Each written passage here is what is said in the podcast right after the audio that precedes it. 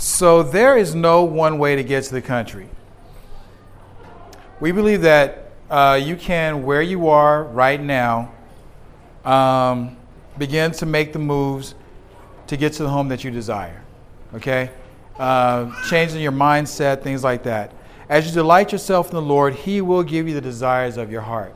So that is the first and, and foremost things that um, we want you to think about is delighting yourself in the Lord and asking Him for what it is that you desire. Okay?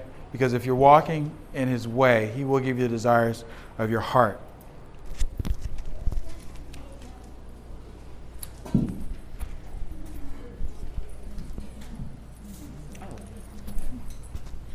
Okay, so there's a running joke that uh, earlier in the first hour, my husband mentioned that he lived in the country, he was homeschooled. I didn't find any of this out till years into our marriage, and I was like, "Are you serious?" Because I, I, didn't. When we first got married, I never even heard the word homeschool. I don't even know if I knew what it was. Um, but he had the life where that, you know, the whole, um, you know, those bedtime. Uh, is it authors? Uncle Arthur's, Uncle Arthur's bedtime stories kinds of kind of experiences. You know, go out to the to the watermelon patch and um, pick one up and drop it, oops, by accident, by accident, and then have to eat it. You know, out there in the garden, kind of thing. You know, uh, he those are the experiences that he had. Was it a watermelon or? You got married when you were five. I love that. almost, almost. No, but in this picture, this is him in, um, he's born in Boston, uh, South Boston, Virginia, right? Sorry. and um, that's just the life that he had. And homeschooled at the age of four or five years old and just having a beautiful experience out in the country. Um, I was born in Bronx, New York. Um, in the city, uh, concrete jungle. Um, I had a taste of country living when I went to visit my godmother in the summertime, and we, I went to Massachusetts. And um, my experience was like seeing a cat give birth to kittens, you know, um, and not really understanding what was going on, you know, as a little girl, or seeing cows just walking by and, you know, and they're massive because I'm little.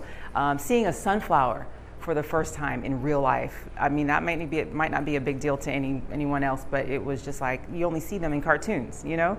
Um, and and they, it was huge, as big as my head, if not bigger. It was just like this is this is beautiful. What is you know? It was just an amazing experience. Um, so that was a taste that he gave me, um, even though my husband as a child got got the the full meal.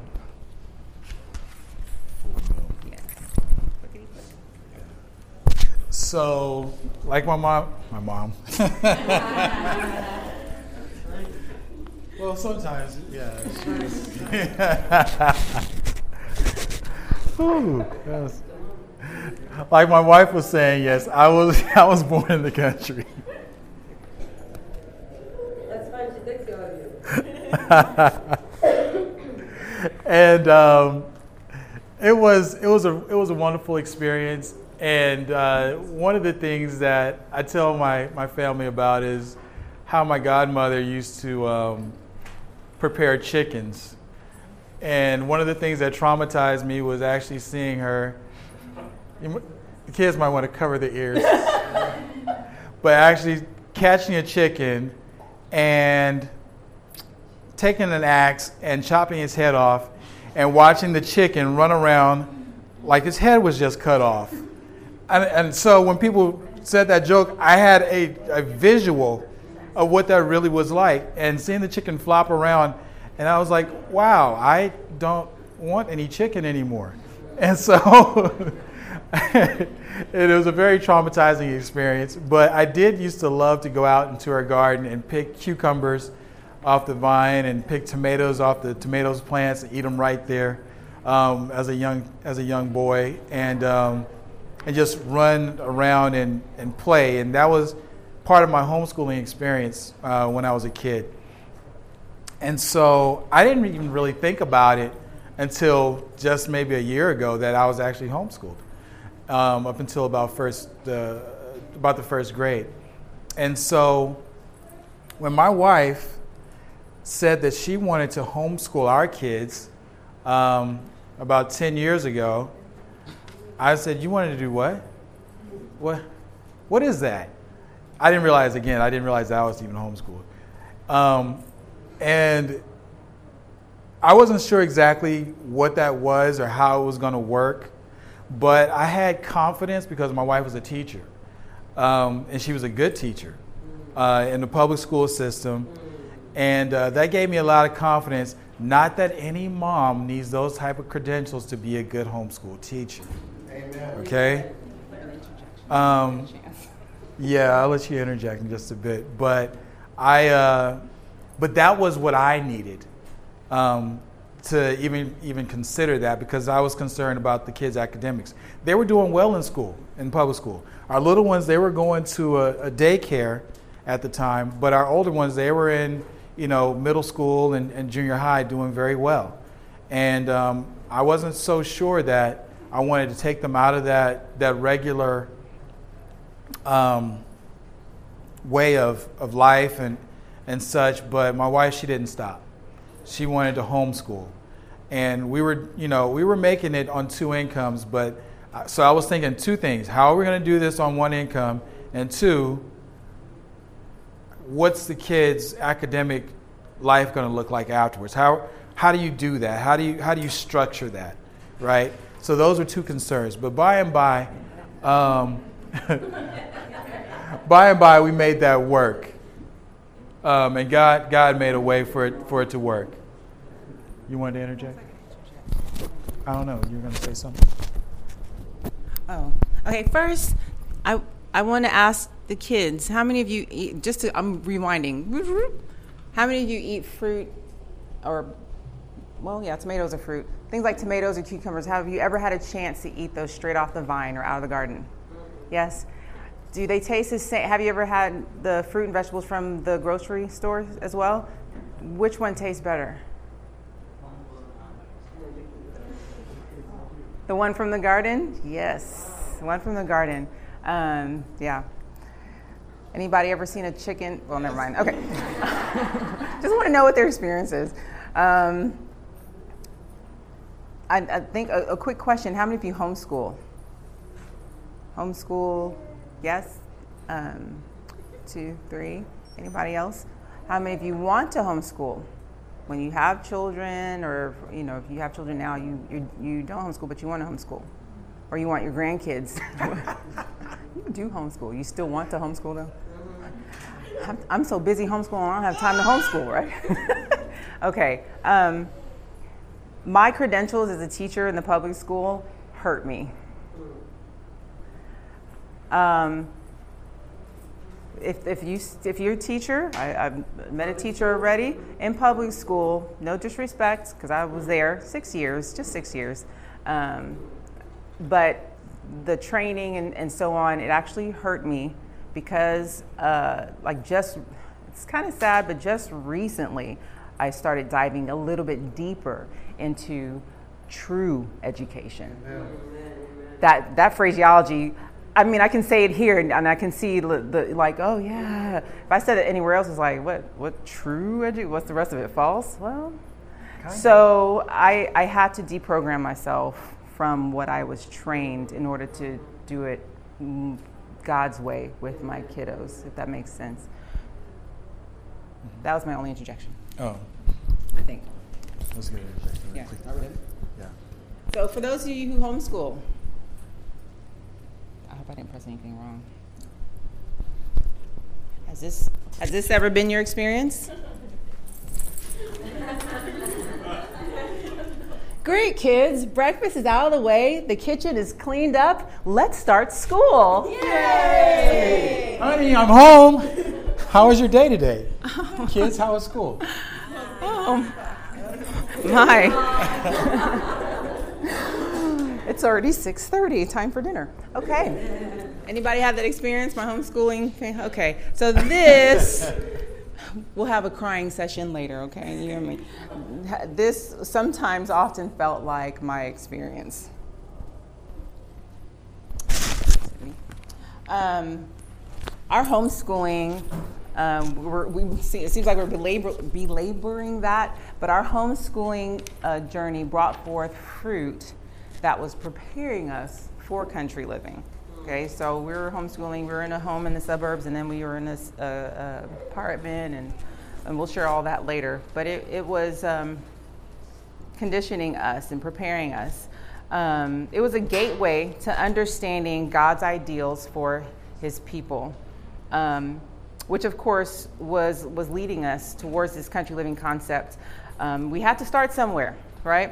Um, we began in this journey educating ourselves and having kind of like these miniature reformation, re- reformation experiences, um, learning about, uh, you know, like uh, being more aware of media, you know, media discernment became a, a thing, um, music discernment, uh, dietary practices. Um, we started learning about that. You know, eight laws of health, that was kind of something very new.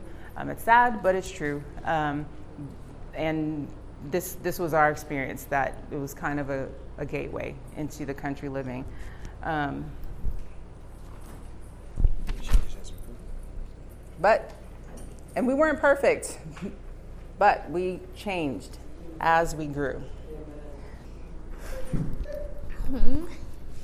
Before we started homeschooling, every day was the same going to daycare or a babysitter's house. Um, when I found out that when I found out that we were going to start being homeschooled by my mom, um, since I didn't really know what school meant, I thought that's what we had been doing all the time since I didn't know where my older siblings were going every day.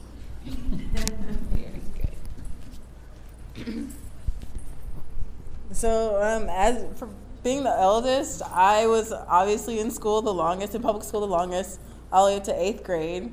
Um, so I was rescued right before high school, and I was able to be with my family. And I've always um, appreciated that because I hear horror stories from everyone that did go to high school, and um, and I I'm glad I bypassed that. But uh, so but in school I was always just like kind of a above average student. I just did my work, got through class. Um, I was in like band, did the extracurricular, um, all that all that regular stuff. Um, but when uh, when I was finally homeschooled, I I was able to come out of my shell a little more because I was always shy or I was kind of more soft spoken.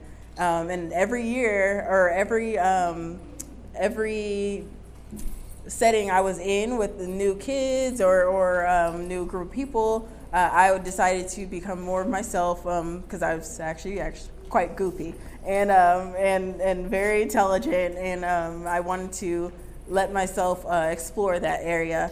Um, and that helped me uh, figure out what I want to do for my future career, or now.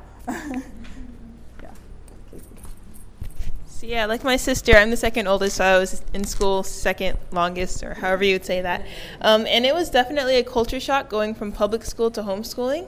Um, the main thing was that I had freedom to like actually explore and discover what I like to do, which was kind of weird. Um, I learned that I, I love to write, I loved animals, I liked all these different things because um, of homeschooling, and like gates and doors were opened up for me.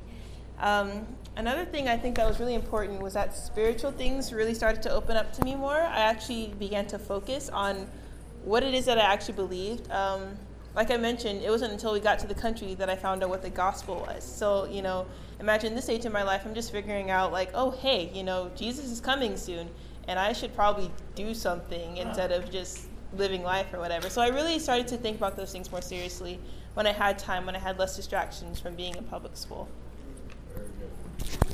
I would just like to interject that the kids had been baptized before we moved to the country, and going through the regular church, you know, you get tw- you turn 12, 13 years old, you get baptized. That was just the process. But they actually started learning about Christ after we moved. Actually, not just them, but all of us started learning about Christ and building that relationship once we moved out. So when I was 10 years old, 10 years ago, um, I didn't really understand what the concept of homeschooling. Um, um, but I was in public school, fifth grade. I was doing good, all A's. But really, all I remember is that I wanted to like just eat and play.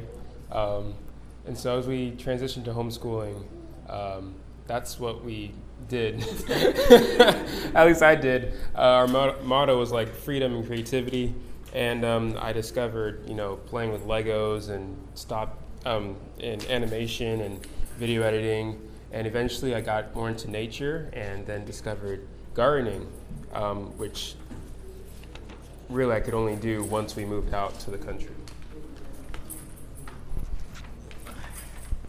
Okay. Um, and to touch on back on what um, my sister was saying, uh, our, our spiritual life also, uh, I mean, it's still maturing. Um, I actually was baptized twice. Once when I was younger, about like 12 or something. Um, and then again, we had gone to, um, uh, what's it called? Mission trip um, to Dominican Republic, and I was also baptized then uh, again. But of course, as you get older, there's trials and, and things that test me. But I'm now getting, uh, I'm still maturing, and it's getting stronger. Um, my my relationship with the Lord. Um, but that was only possible because I was able to be with my family twenty four seven and learn and and get tested by the right people that would still love me either way. Um, and uh, so yeah, we were together a, a lot, and um, and and like we mentioned before, in um, in apartments. And so a small living situation than what you would think a family of seven would be in. Um, so we learned to be content uh, with our space. We learned to share, and surprisingly enough in real life, not too many people share easily. So when I was handing people, yeah, go ahead and take it. If I asked somebody else for something, they were not as uh, easy to give, and I was really confused. But I, I, still learned to to do my part and share with others.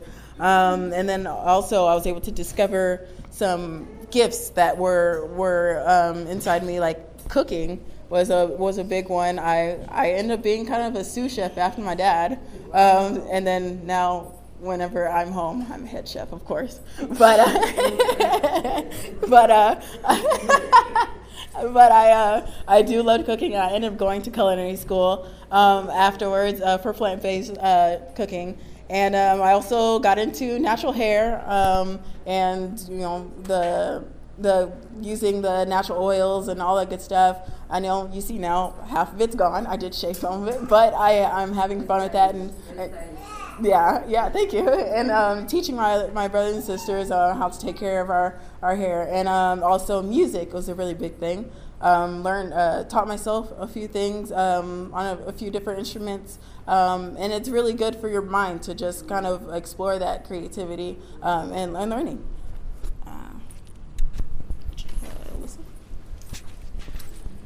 And while this is coming up, that that was our experience. That was my experience, the getting baptized over and over again, not understanding what this is all about. And in our journey, when we started homeschooling, then we started understanding, learning about righteousness by faith and, and all these things. And you know, you don't work your way to heaven and uh, things like emotionalism that gets people sometimes to go get baptized and stuff like that. These are the things that we were learning, and the Lord was freeing us from some error that we had. Come, come, come, come. Real, real quick, I just want to interject. uh, we're following an outline, so we have some things lined up, and but uh, as we're going along, we're just interjecting because things are coming to our mind that help to put everything together a little bit more. Um, so we were never really financially stable, so we bounced around a lot uh, when I, and from our from different homes and apartments and things like that. Um, and so we started our, our homeschooling journey while we were both working um, and living in a suburban house. And then once we started homeschooling and went down to one income, we had to move again and, uh, and move to something that was a little more affordable. So that's kind of where we're picking up the story now, okay?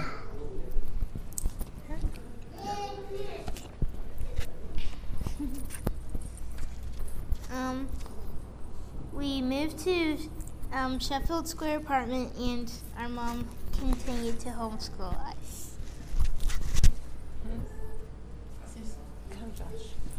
Okay, also interjection. interjection. Um, so every time we moved to a different house, I think we maybe changed our homeschooling, our name like twice or three times to like the street name that we lived on. So um, like all of our different like diplomas, our high school diplomas, like say something different from what school we um, graduated from, which is funny.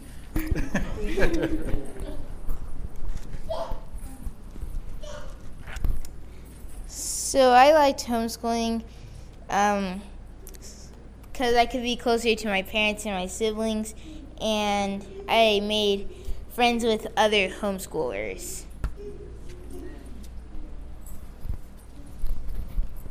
So it, while we were at this apartment that Alyssa mentioned, um, we learned a, a, we actually started learning about agriculture.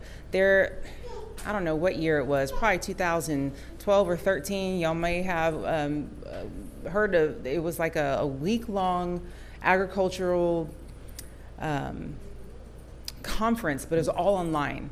And they had all these speakers coming on talking about uh, Adventism and agriculture and the whole week we just listened to it. the kids may have been just getting it by osmosis, but I was just glued to to the you know the internet listening. It was just all audio, and it's probably a lot of people here that were running this whole program, but I had no clue who they were, um, and it was just intriguing to me. And I thought, yes, I want to get out into the country. Um, we got into listening to Dave Westbrook. Show of hands of those of you who know Dave Westbrook. Okay, we got one, two, three for okay, a lot, um, good amount of you heard of Dave Westbrook. We started listening to his um, uh, teachings and, and his uh, seminars, and it was interesting. While he was talking about country living, he actually um, we were learning a lot about spiritual growth from his from what he was talking about. Um, a lot of his videos were about herbs and plant based cooking, building shelters, how to start a fire, these types of things. And little did we know that God was preparing us for a crisis that was about to happen through this through his information. So, through listening to Dave Westbrook, of course, the, the next request after homeschooling came uh, a few years later was, I want to move to the country. And it was echoed by my children Daddy, can we move to the country? I'm just getting used to homeschooling. I'm trying to adjust to working off of one income. This is where I am. And I'm thinking I'm doing okay. You know, hey, we, we're, we're, we're working this thing out here. We're balancing, you know, just settle down, weirdos. let's, let's, just, let's just maintain. But, uh, but we, you know, by and by, I started to listened to the Dave Westbrook uh, lessons as well. My wife signed us up for a class. We began to listen and and take in all that he was saying. And I was no stranger to country living at all. My dad was a literature evangelist. He believed strongly in the health message and in country living. Um, and he always talked about moving to the country and wanting to move back to Virginia. We had moved from Virginia to California where I was raised. And, um, but he always wanted to move back home. He's always talking about going back home. So here my wife comes with, I want to move to the country. Now, my thought about moving to the country is up there on the slide. Oh, yeah. yeah. My thoughts of moving to the country had everything to do with okay, so we're moving to the country. We're going to need based on what Dave is saying, we're going to need 20 acres minimum 10 to 20 acres, right? And so on this 10 to 20 acres, I'm not building a house because I don't know how to build a house. Neither do I have the money to build a house, but we're going to need a nice house on the acreage. Um, it needs to have all these slopes. It needs to have this. It needs to have that. I'm going to need a tractor. I want a nice truck. Um, I want to make sure the land is, is fenced. And so, with this information, I started searching, right? I started searching. Well, we're going to get to more of that in the third hour. But I started searching and seeing some of the prices in Texas where we were staying, anywhere remotely around Houston, was exorbitant.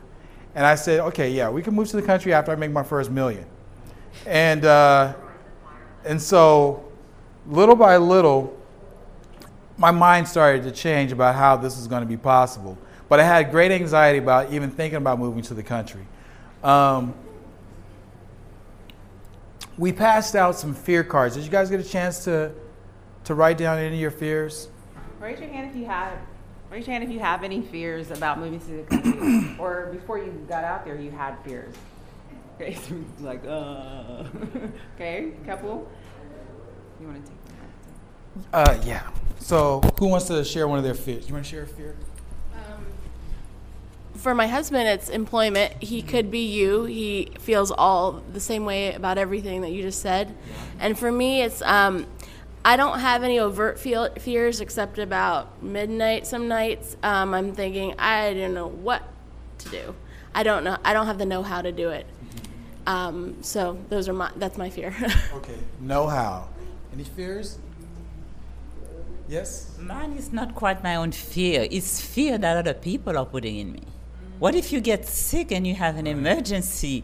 Hospital or not closed? I think they are putting fear in my mind that I didn't have. Exactly. Exactly. And we got some of that from our in-laws. Um, where how close is the closest hospital going to be? What happens if the kids get sick? What are you going to do? Right? Uh, how close is the closest store? Any other any other fears? Yes. I love nature, like I shared with your wife, as a teacher to myself. Hey, but I like I like I love nature without the animals. I, I'm afraid of snakes, ants, um, you name it, lizards and everything. I told my husband last night that as long as it is all paved, I have no problem. My daughter says, "Mommy, mommy, this is not going to happen." Then finally, my husband said, "Okay, let's compromise. Okay, you can, you know, pave some of it, but I said." I'm, I'm not good at you know gardening. I never done that. I have black thumbs. I don't know how to do anything, but you know, it's kind of fearful to me. Yeah, yeah. And those are all valid fears and concerns. Um,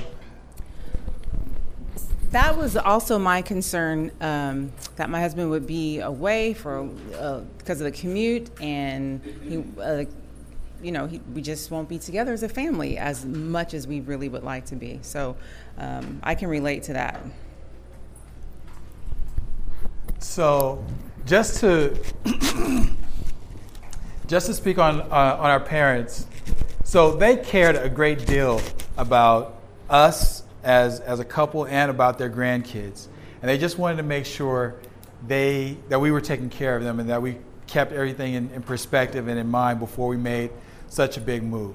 So, in looking for a place, we made sure that we were close to a small town that had all the modern conveniences that we needed. that there was a hospital there, that there were stores there within driving distance, so we wouldn't have to drive an hour to get to anywhere that was necessary for us to, to live or survive or in case of emergencies. We had something that was close enough that we can get to and an emergency vehicle get to us if necessary. Okay? So that was our in our first move, that's what we looked for. Um, yeah. But just to touch on my perception of country living uh, when we first got into it, um, I was overwhelmed by the idea. And that was because I was leaning solely upon what I could do. I was not trusting in God at the time. I was not saying, Lord, you see what the desires of our hearts are. Please provide for us, open a way. I wasn't doing that. Um, and it took some time for me to get there.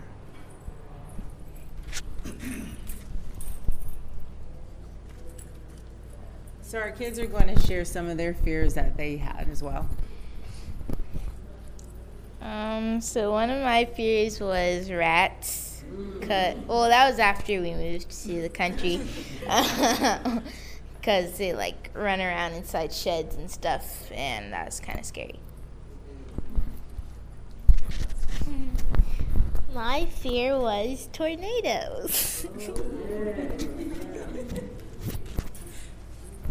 Um, for me, my major fear was that I thought country living would be boring compared to city living. Um, we mentioned this place called City Center. Um, it's like, you know, the place where you have your stores and your restaurants and your lights and music and, you know, just that very stimulating, like, oh, this is exciting kind of thing. And I saw that and I was like, I don't want to leave this, you know, to go to a country where no, there's nothing except for a cow, maybe. Um, and so that was my concern. Um, but God really worked in my heart so that later on when I would go to this city center place or city whatever, I lost a desire to be there anymore. I was like, yeah, I'm kind of done with this. Let's let's get out of here.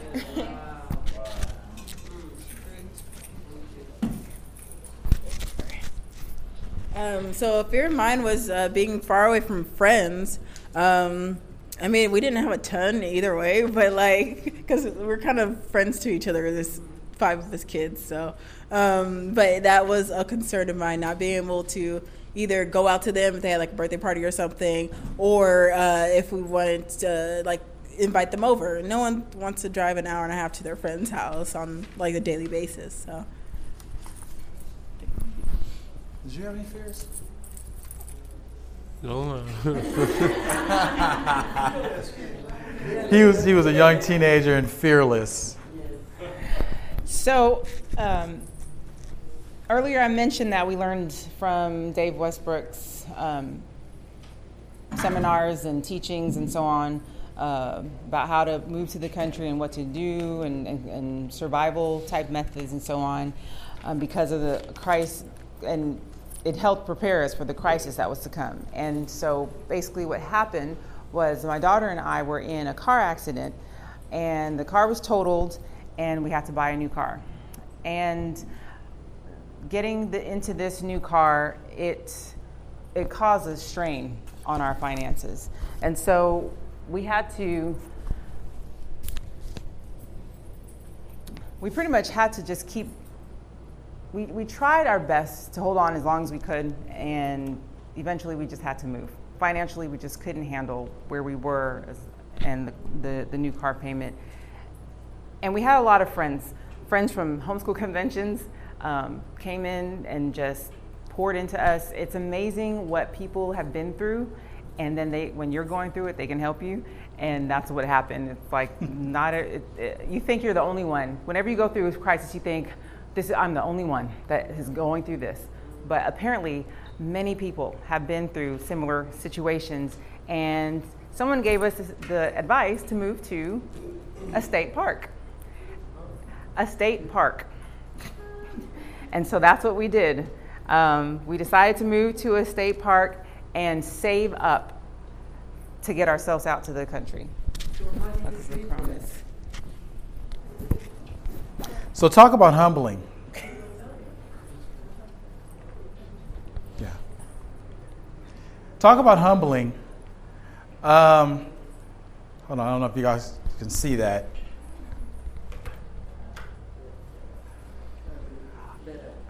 So, I was not for this at all. Um, I'm just going to pause just for a minute. Everybody's been camping before, right? Have you ever been camping long term? Have you ever had to go to work and still be camping?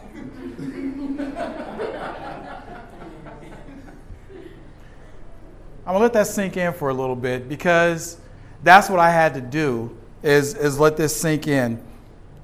The reason being is that I promised my family that the next time we move, we were moving to the country. Be careful what you promise your family. Okay? Yes, I, I had to keep my word. I had to keep my promise because before we moved to the apartment, that actually there was a request to move to the country, and we ended up moving to this apartment first. And so I said, okay, look, next time we move, we're going to move to the country. So, um, yeah, so that was it. Uh, we moved to this uh, state park reluctantly on my on my part, and that's where we're going to pick up the rest of the story.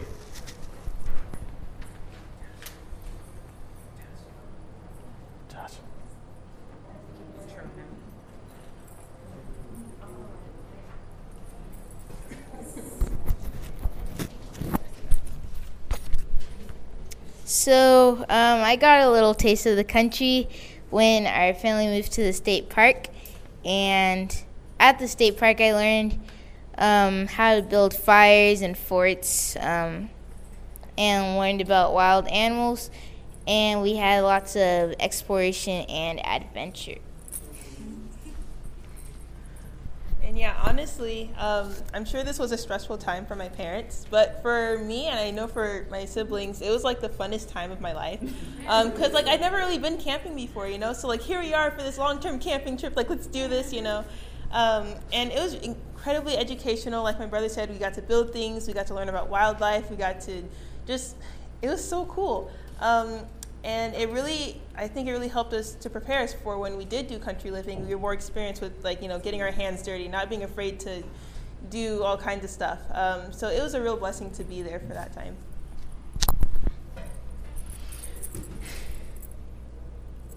um, honestly i was right there with my kids it was awesome i loved it out there i felt so free it was unreal to get up every morning to fresh air. If you notice, it looks like windows, but it is completely meshed screens. Yeah, screens. It's like the screen outside of your window, remove the window. And you just wake up to fresh air, um, right? Uh, that's the A, new start. Um, you come out, you get your sunshine. Um, it, I, it, there's no words that can express how beautiful it was out there. And there was a, a nature center that, that was out there. So they had live animals, and it was awesome. Um, and my friend that told us, you know, just go to the state park, tell your kids it's the adventure of a lifetime. I mean, she really, really helped me um, to change my mind about the whole thing. Because I could have been like, oh, well, was me, but it was like, this is an adventure. We're homeschooling at the park, guys. This is what we're doing.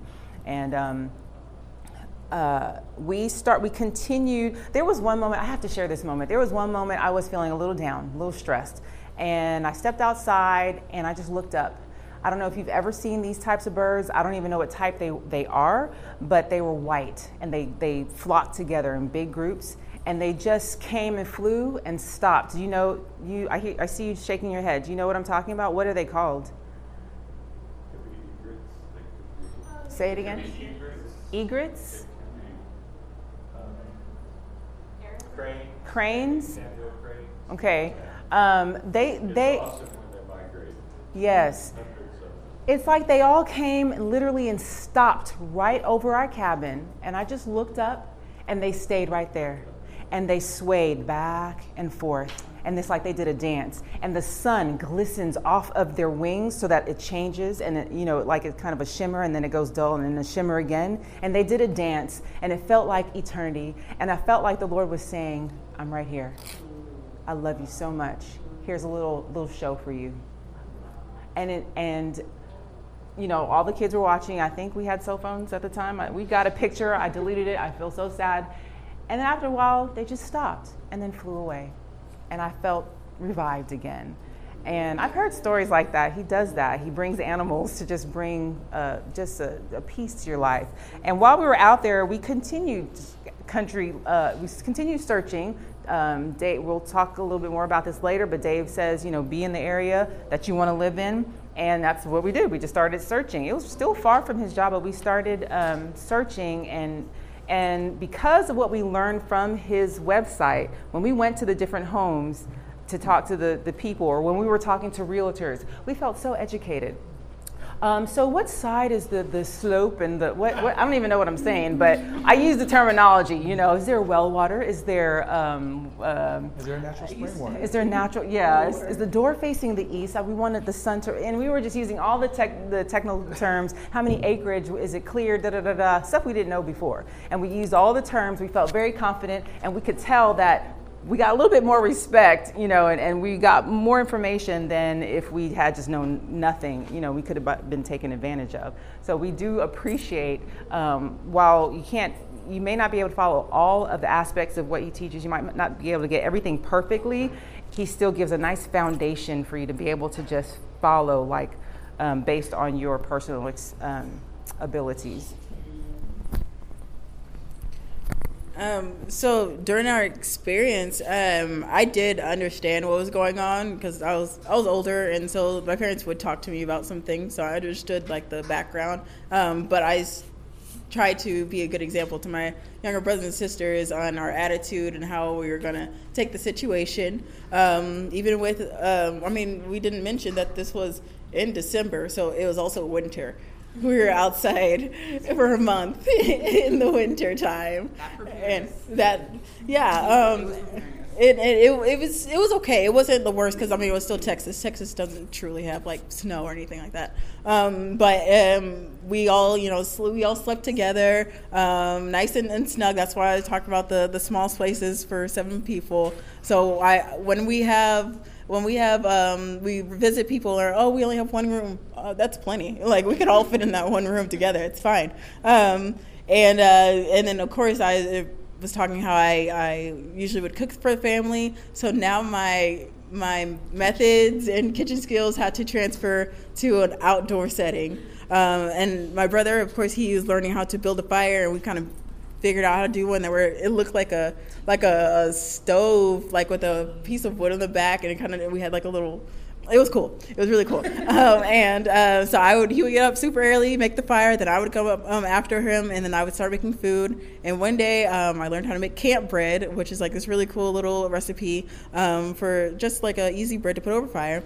And I started going to my chef mind, and I decided to make a pie. So I made a really large batch of it, and I found some fruit and like canned peaches, and I made peach cobbler, I made apple pie, and like a shepherd's pie and um, so we had like a little dinner later on, and um, we had a few few days like that. Um, but it we, instead of making it, uh, we don't have any food. I just I just ran with it and, and see what we could create out there. So yeah. So needless to say, coming home was an adventure on the weekends, and we'd go hiking and things like that, and it was a lot of fun. Um, and like my wife said, it was really preparing us for our next home because eventually, after uh, a short stint staying, going back to our parents for a couple of weeks, we found a place. God bless us with a country home out in Bellville, Texas. And this home was built in 1941.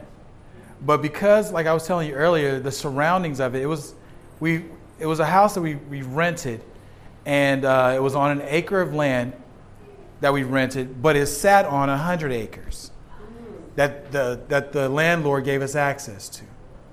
They were running cows on the 99, we call it the back 99 acres, and we could explore all the acres back there.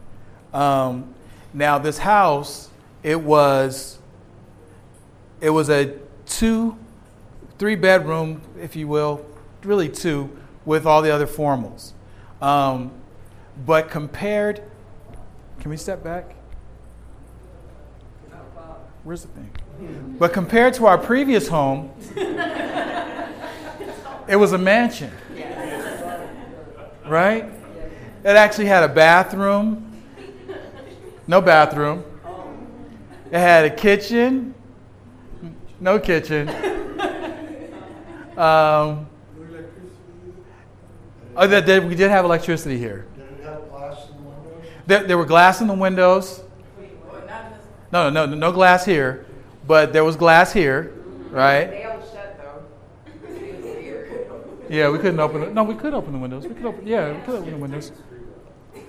I have it. Oh, what? What? Oh, the windows were nailed shut. We had to unscrew the windows so we can get some fresh air in the house. Um, however, the house did not. It was not insulated. So, because of our previous home, we'll go back to our previous home, we were used to that because air would just fly straight in. And we'd have to insulate ourselves by hanging up our jackets in front of these screen windows to keep the, the cold air out at night. Plus, we had warm bodies to, to keep ourselves warm.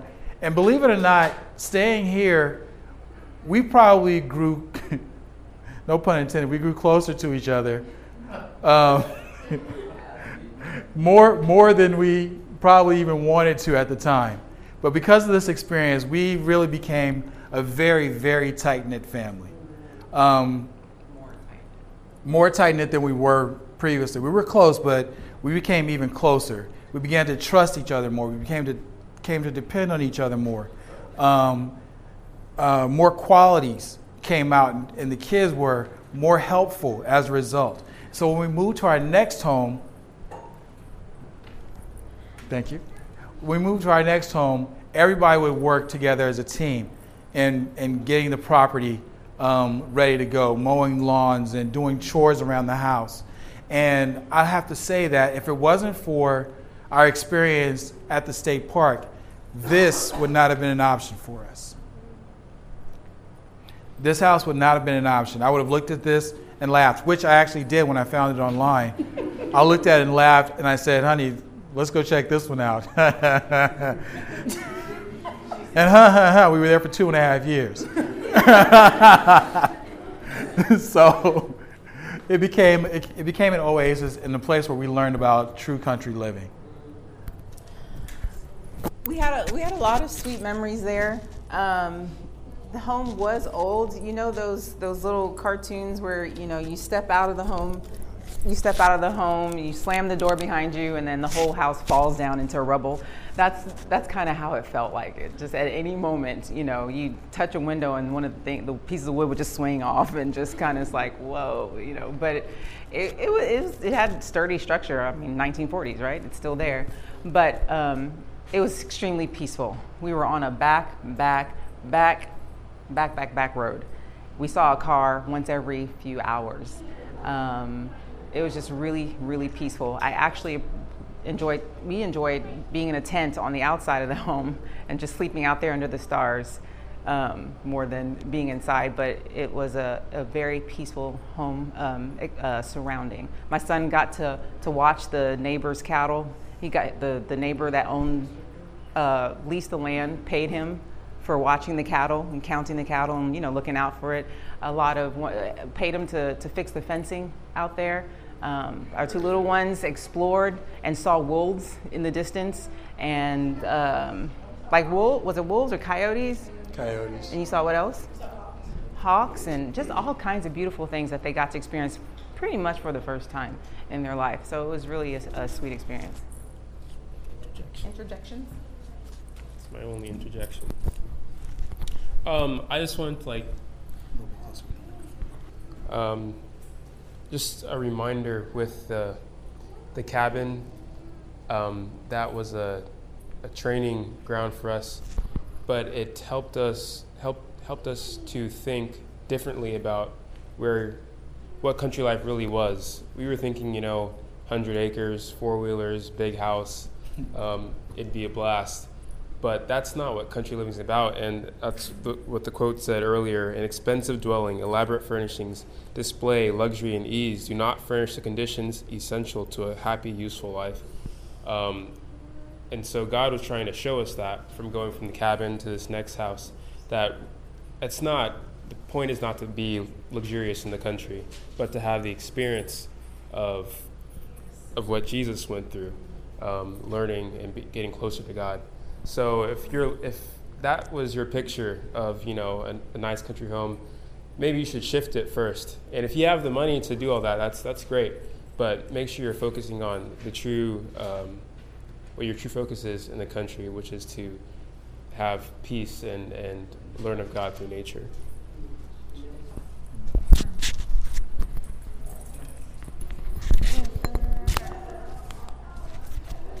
Yeah, I remember um, moving to the country, a whole new world of discovery opened up for us. Um, I remember one sweet memory that we had, um, not only having our awesome donkey, um, you'll find out his name later, but we got to raise animals, which I'd never done before. The most I had was like guinea pigs, fish, you know.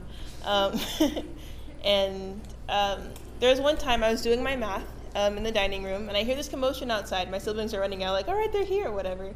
Um, and I find out that our neighbor who is um, leasing the land for his cows was bringing his bull. Um, and we'll show you a picture of him later. I hope. Oh, no, wait, go back. There he is. There he is, that guy. His name is Rolo. Um, and so he was bringing him, and I was like so excited. I ran out, we got to watch him, and I got to see this bull for the first time in my life. I'd never seen you know these kind of animals like up close and personal before and it's like this is it was a beautiful experience, like just the freedom to discover new things every day um, with no hindrances. It's just the way life should be. One quick interjection. Uh, when we used to go and explore those back 99, at first it was a little, it was a little scary because you have these huge beasts that are back there, right? um, these cows that we've never really had interaction with before. But once you start seeing them having babies, you know, and once you see that um, that they're just so close, you could just hop over the fence. And that's what we did. We hopped over the fence and we just go back there and we walk right among them. We walk right in between them. These are thousands of pounds. The bull is like from here to the wall right there. He didn't.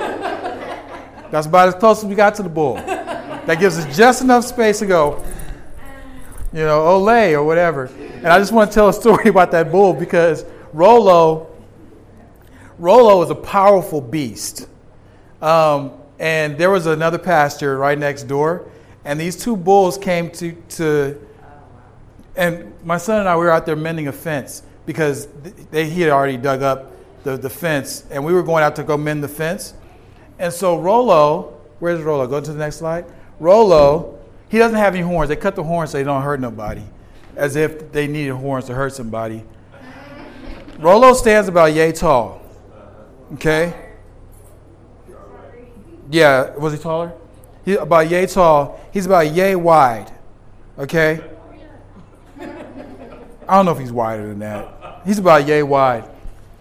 And so again, Keith and I, we were probably about from here to there when we were mending the fence and we hear, mmm, we look up and he Rolo is going like this. He's, he's telling us to get out of the way. We look at him, he's looking at us, he goes like this, and we're like, okay. so we move out of the way, we got him back up. And he's walking towards this fence, and there's another bull on the other side of the fence. And these bulls come together and they touch noses, and all of a sudden, Rolo lurches at this other bull. And the other bull, he backs up and he comes back. And when, when, when Rolo lurches forward, you can see every sinew of his muscle flinch. And I was like, oh my goodness, what a powerful, you know, beast this is. And we're just feet away from him, and he's gentle as I don't know what. But you can see it's like meekness. There's so much power under control. He didn't see us as a threat. But he was always protecting he was always protecting the other cows out there. He even protected the donkeys that were watching over the cows because the, the cattlemen put a donkey out there to watch over the calves. That's what, that's, that's what keeps the calves in order, which is a really interesting dynamic that I never even thought about. So these, these were some of the things that we were learning when we first got to this, uh, this first place.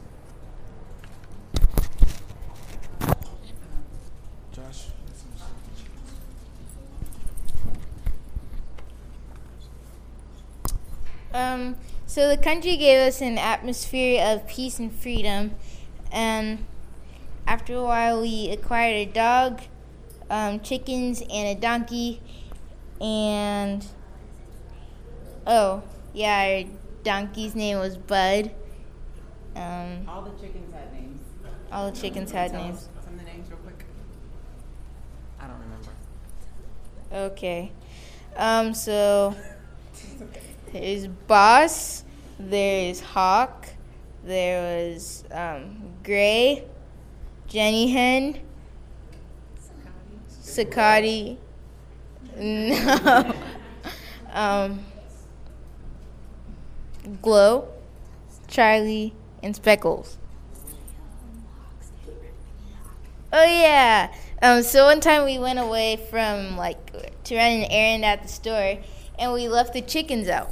So then we come back, and um, our chicken named Hawk was standing by a fence, and there was a hawk just sitting on the fence, just looking, just looking at her, and it's like, that's kind of weird. You didn't get eaten, but yeah, that's funny.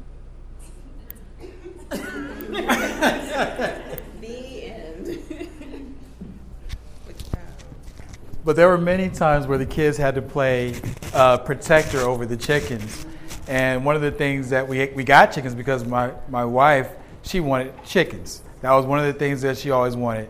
The house came with a chicken house um, that was sitting just off to the side of one of the barns. And so a neighbor drove by. A d- gentleman who drove by like almost every day in this red pickup truck. And he happened to stop one day and he introduced himself. My wife said she wanted some chickens. He said, Oh, okay, I have some chickens. He brought us over a dozen chickens. Here's some chickens. How much? Yep, no, just take them. We don't eat chickens. We didn't eat eggs, but wife wanted chickens. Lord must have known she wanted some chickens. Neighbor brought chickens. We didn't pay for them, and we had a whole brood of chickens who had more chickens, and uh, and we got to learn how to take care of chickens. My son even hatched, helped helped to hatch some and, and care for them while they were still in the eggs, and that was a pretty cool experience. Oh. Um, while we were out there, I became acquainted with a myriad, a myriad of different animals, both wild and domestic. And I learned much of what I know now from from living. Uh, sorry, I learned much of what I know now from living in the country. Um, and less distractions whetted my appetite for reading. Now, if you put a book in front of this girl, she devours it um, within, what, a few days? And she just goes from book to book to book to book. And uh, we can hardly keep up with, we have to actually be careful with what kind of books are in the house because she will read anything that comes in there.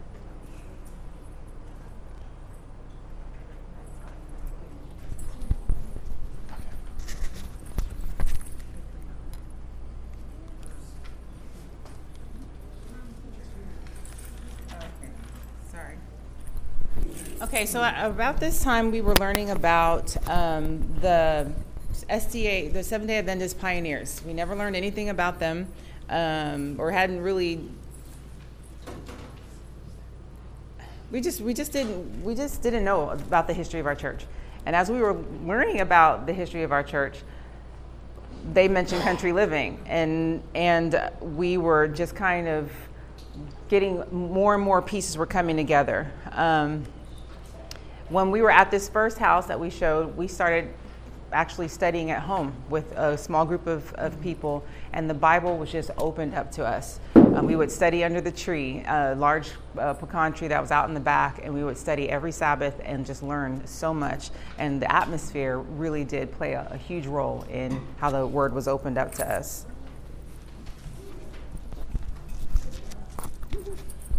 Yeah, and I'm, guys probably remember when I mentioned that when we started homeschooling, um, I started learning more about God. And then I mentioned that when we moved to the country is when I actually first began to um, learn about the gospel. And so that happened. I really did grow, grow even closer to God. Um, and at this time, I was working in the city still, going to work with my dad. And I would get to come home to the safe haven in the country, away from the noise, from the vanity and whatever of city life. So that was a blessing. Um, and later on, when we moved to our current residence, I got to start working with my favorite animals out in the country, um, which was also a blessing because now I'm out there all the time and I can uh, just get the full experience of country living.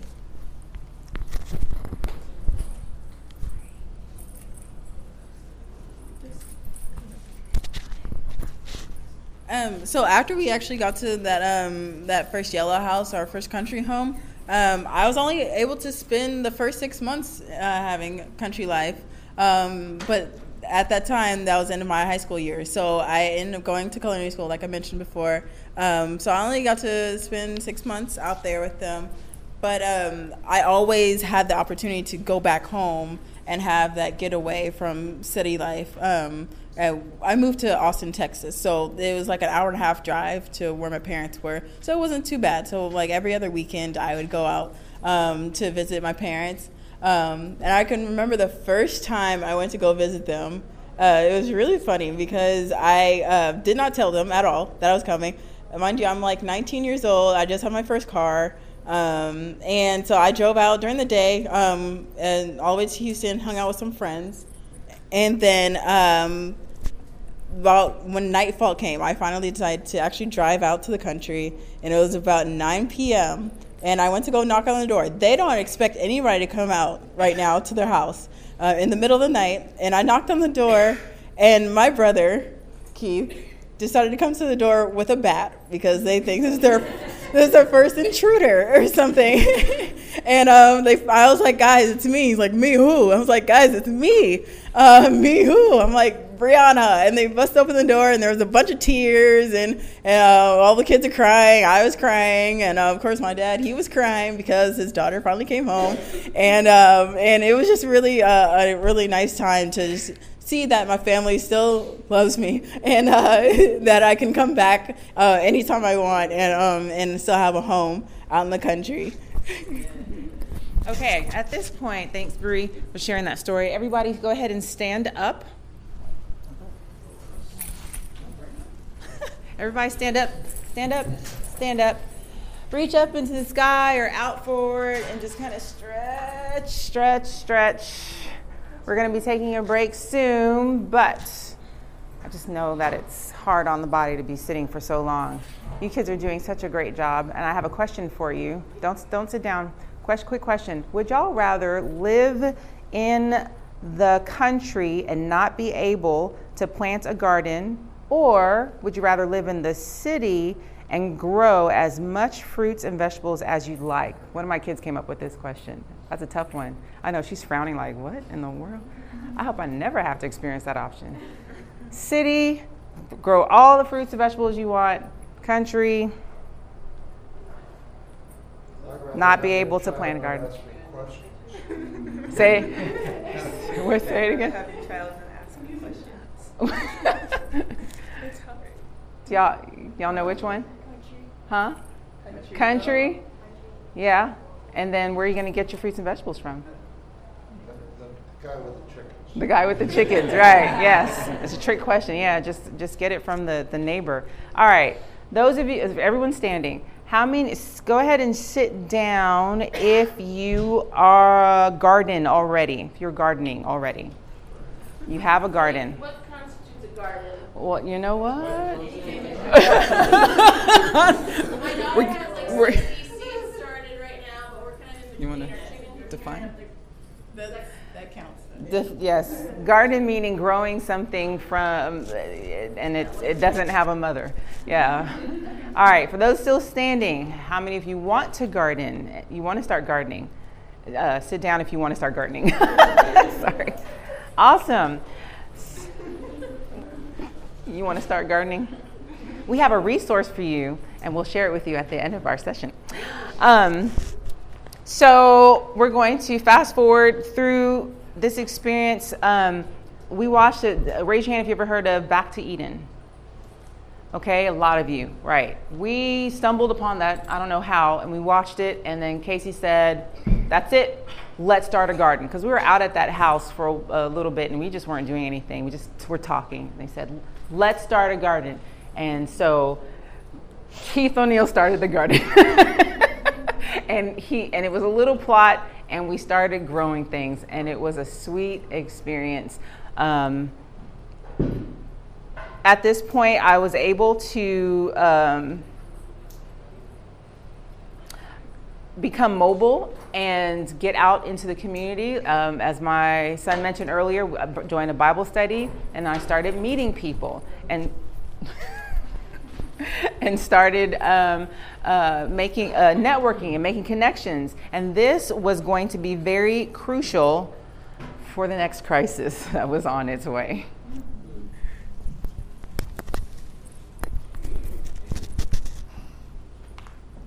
So there were there are many blessings that we experienced. Um, there were some were seen and some were not seen. Um, but hindsight is always twenty twenty. We want you guys to think about are some of your own personal living parables, and if you can write these down, um, or just take uh, some time during the conference where you just kind of meditate and just see how God is leading in your life. Okay, um, just try and recognize those things because things that we went through, we didn't see it in the time that it was happening, but when we look back at it, it was like, wow, wow, God was doing this, God was doing that and preparing us in different ways. And, um, and we still don't know where He's taking us. This is just one step in our journey. Um, we're just glad to share it. So, even, even some things that seem awful, um, if you can pull a blessing out of those things that seem like a terrible experience, um, you can see how God is still leading you. I've even heard um, how God, uh, in, in, a recent uh, podcast I was listening to, we were all listening to actually, um, called How They Did That, or Why They Did That. Um, the, the gentleman was talking about how God used Satan to uh, uh, discourage David and how it, how it was turned around for David to be a better king. He was already anointed king, but some of the things that he went through, God put him through so he could even be better. But he didn't he couldn't do that himself. He allowed Satan to have his way in certain instances to discourage him so that David by those experiences would grow. It's a really interesting podcast. I can't put it in the words that the speaker did, but it's very interesting. You guys should uh, check it out. We can let our we're going to let our kids share a few things um, about the their experiences. Joshy, Keith, y'all can come up. Casey. So you had you got a card that um, had you to write down the blessings and the living parables, which were kind of like object lessons. Uh, anybody want to share anything that they they wrote on their card? Any blessings that you experienced out in nature or just in the course of your life? Lessons that you learned. But we're go ahead and share. We're going to share some of the living parables that we experienced out in the country. Seeing one of our hens sitting on all nine of her chicks at the same time, even though she wasn't a very big hen, would sometimes remind me of how our Heavenly Father protects and guides us all at the same time with plenty of room to spare. As it says in Psalm 91 4, He shall cover thee with His feathers, and under His wings shalt thou trust. For me, um, my living parable was being out in the garden and pulling weeds one day. I, I suddenly had the uh, an impression that, wow, this is what God is doing in my life. I'm like this plant that I'm, you know, that, that I'm growing here. I'm trying to grow some arugula that my son planted, but I'm out here, I'm weeding. And I'm weeding around these plants so that they can grow stronger. And every weed that I'm pulling out, whether tough or easy, is just like what Christ is doing with me, pulling things out of my life so that I can grow.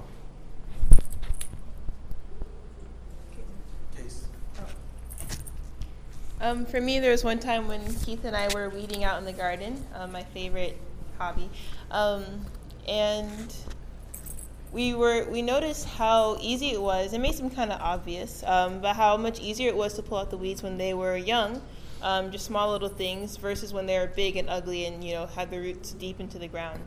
Um, yeah, and so it made me think about, especially with children and just with any habits that we start to form in our lives, it's easier to root it out of our lives at the beginning before um, it takes deep root and starts to, um, you know, fester too much. And so I thought that was a really important lesson for me to keep in mind.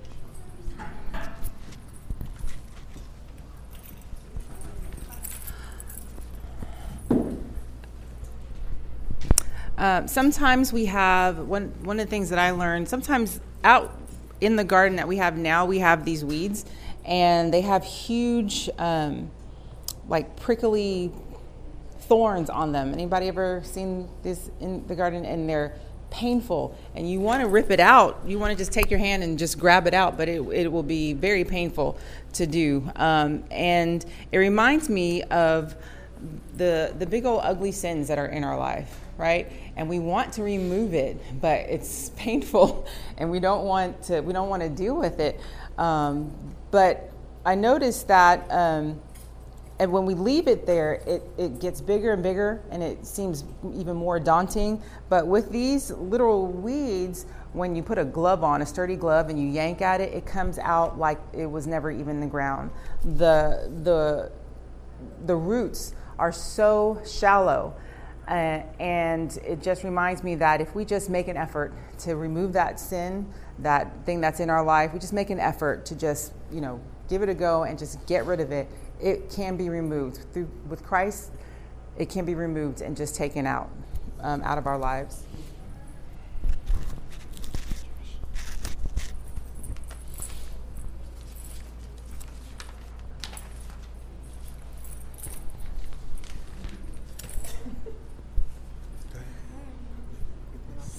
Um.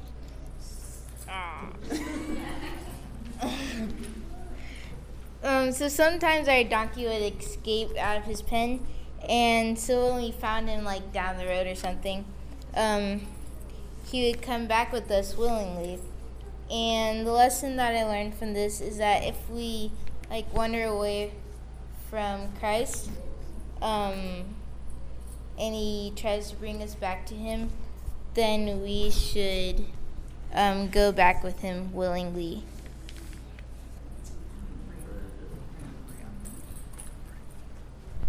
So for my living parable, um,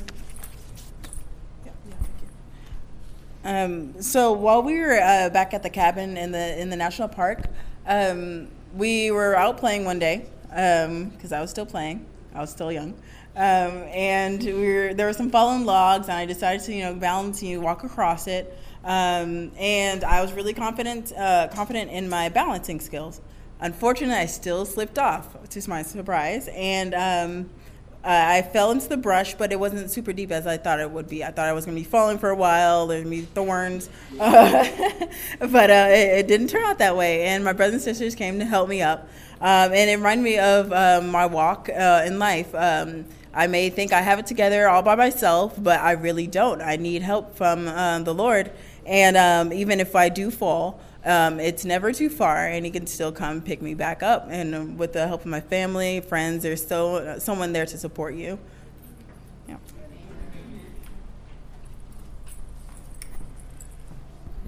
So something I've learned, um, or my living parable, is that actually I learned this from reading a, a book on on orchards. And so a piece of land can be stripped completely bare and it may seem that life there is like no longer possible. Possible. It could be um, dusty and just nothing there. But with rain and sunlight and seeds that are blown in by the wind and dropped by various creatures, um, the seeds will start to grow. And beginning with small plants just covering the ground, the land will eventually grow um, and produce strong fruit bearing trees, and life will flourish there again. So the lesson in that is that when you feel that there's no more hope and your soul feels barren, the Word of God, which would be the light, made effective by the Holy Spirit, which would be the rain, can in your life um, quicken the seeds, bring them to life. Um, and those seeds are planted by God's messengers, His servants. And those will bring new life to your soul and will develop your character. And as your character develops, eventually you will bring forth good fruit and can bless others with it.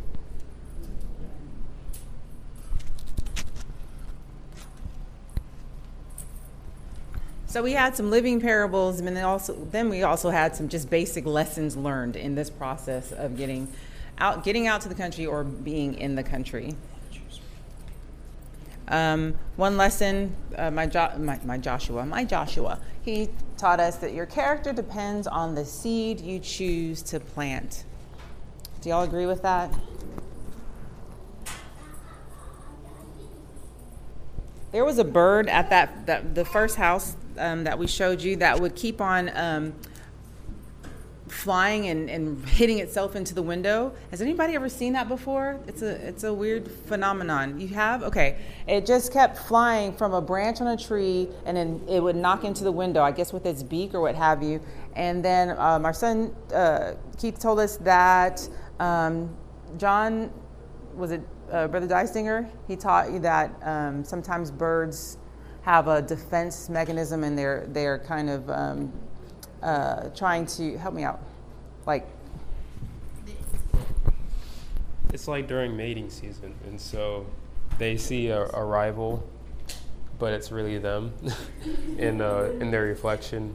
So they're trying to attack this rival. I guess they're not smart enough to realize that it's just them, but.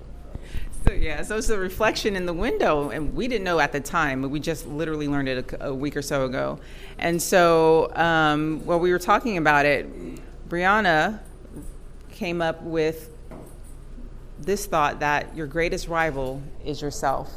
So, whether it's a gardening issue or whether it's just trying to get out into the country or um, some other thing that's going on in your life, um, sometimes we can be the obstacle with the fears or with the, um, the, the uh, expectations that are just way too, way too high and unrealistic or maybe not even aligning with um, what God would have for us. Our, our greatest rival can be ourselves. Um, honey? You ever heard this one? Don't burn down a tree to kill a snake. I did. Next. I'll tell you that story later. yes, come see us, see us at our booth. Um, uh, I don't have. Alyssa tells us that she learned that um, animals can smell your fear, they can sense your fear. And so, if you don't want them to attack you, then you need to not be afraid of them and show them who's boss. For example, a dog that just showed up on our property. Her name, we named her Charity, and um, uh, we didn't know, but it's a blue heeler mix with a what pit bull blue heeler mix, and it was just nipping, nipping, nipping at them, and we had to put it in its place. But uh, after a while, it was their best friend. It would follow them wherever they would go, and I felt safe when they would go out into the acreage because this dog would just protect them. So don't show your fear. And as my son was, um, I didn't get to share the story about the mulch. We had a truck just dump some mulch off on our property. But as our son was getting into um, uh, gardening and he was ordering books to, to buy seeds, and you have tons and tons of pictures of different fruits and vegetables, and he was like, "This is ridiculous. We." why don't we have this in our stores? You know, there's like how several types of cantaloupes and several types of different, you know, melons or what have you, and eight, you know, well, I'm not going to mention the stores, but the supermarkets only have like one. And he just said, we need to broaden our horizons when, when it comes to food, or I'm paraphrasing.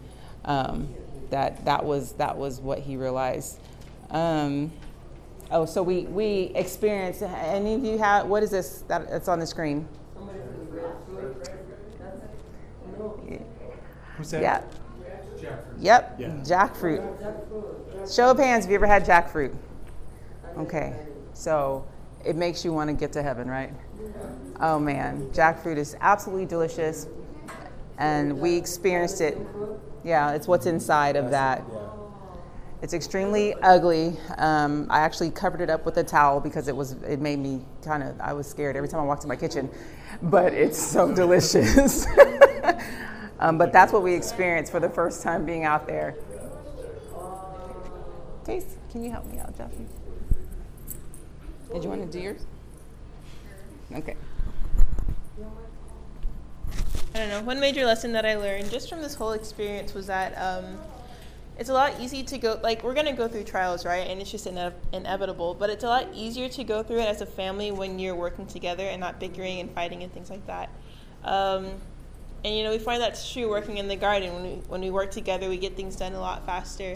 Um, so that's just one major lesson that I've learned from this whole experience. I was able to come out of my little uh, seven day Adventist bubble. Um, and when I joined the Bible study, I, I met a lot of people from other faiths, and I learned I know you probably already know this, this was just my personal experience. I learned that people of other faiths love the Lord more, more than I thought they did, and, and way more than I did. Um, it, it was a beautiful experience to meet people of the different faiths and to see how much they loved the Lord and how much they loved people. And when we share, or the, the did we, we didn't share our, our uh, yeah, the next crisis that comes up in our life at this house that we're in, this comes in very handy, the love of these people. Um, but I learned that working in the garden also is very challenging if you don't know what you're getting into. He grew, my son grew like so much greens. I don't even know. I, what do you do with greens? I didn't even know what to do. I just chopped them and cook them, chopped them and cook them. But you have to know what you're getting into. Um, you have to know what you want to eat, and you have to know what. So, you, so it lets you know what you want to plant.